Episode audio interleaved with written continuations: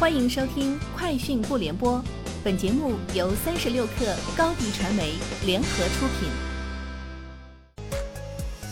网罗新商业领域全天最热消息，欢迎收听《快讯不联播》。今天是二零二一年二月十九号。腾讯通过微视视频红包派发开工利是，员工可以通过微信和 QQ 领取，每个红包金额为两百元。这也是腾讯连续两年通过视频红包为全体员工派发开工事例。二零一九年春节，微视推出视频红包能力，将视频红包和腾讯自身的社交能力进行结合。今年春节，视频红包仍然是微视春节整体活动的重要环节。目前，微视暂未公布春节视频红包互动数据。从上海市经信委获悉。世界移动大会上海将于二零二一年二月二十三日至二十五日，作为 GSMA 年度全球首秀回归线下，以重新召集并连接移动行业和更广泛的生态系统。MWC 上海是为电信行业和更广泛的价值链打造的最负盛名的国际平台之一。木鸟民宿春节数据显示，二零二一年春节民宿订单同比增长二十二倍。恢复至二零一九年春节假期的百分之九十。订单分布城市的数据来看，热衷于本地出游的城市 TOP 十分别为上海、重庆、成都、广州、长沙、厦门、杭州、三亚、北京、西安。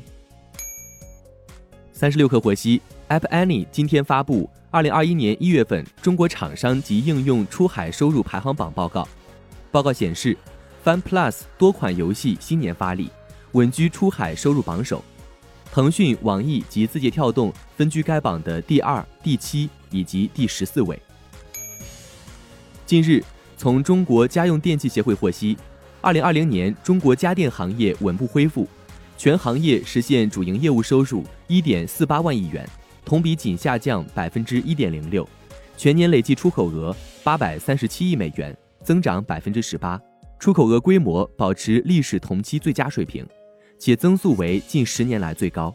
据预测，今年上半年得益于消费升级红利释放及高品质新技术的产品供应，家电行业整体的内销市场将呈现较明显的恢复性增长。从外需看，中国产业链优势仍将进一步凸显，出口或将恢复常态性增长。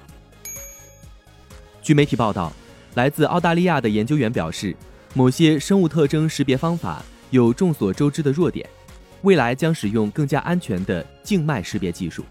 静脉图案位于皮肤之下，因此不会像指纹那样容易留下痕迹，也不像面部照片那样容易在社交媒体上获得。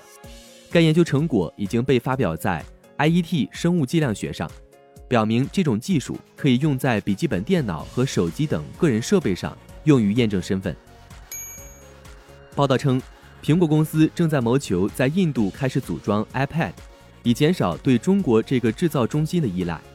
苹果公司最早在2016年寻求在印度组装 iPhone，当地政府对苹果公司的大多数要求表示拒绝。但无论如何，该公司还是将 iPhone SE 开始着手进行印度本土生产计划。而苹果的供应商，也就是 iPhone 制造商，最终确实获得了其所寻求的税收减免。能够将 iPhone 组件进口到中国，而无需为其支付任何进口税。以上就是今天节目的全部内容，明天见。欢迎添加克小七微信，qi 三六 kr，加入三十六氪粉丝群。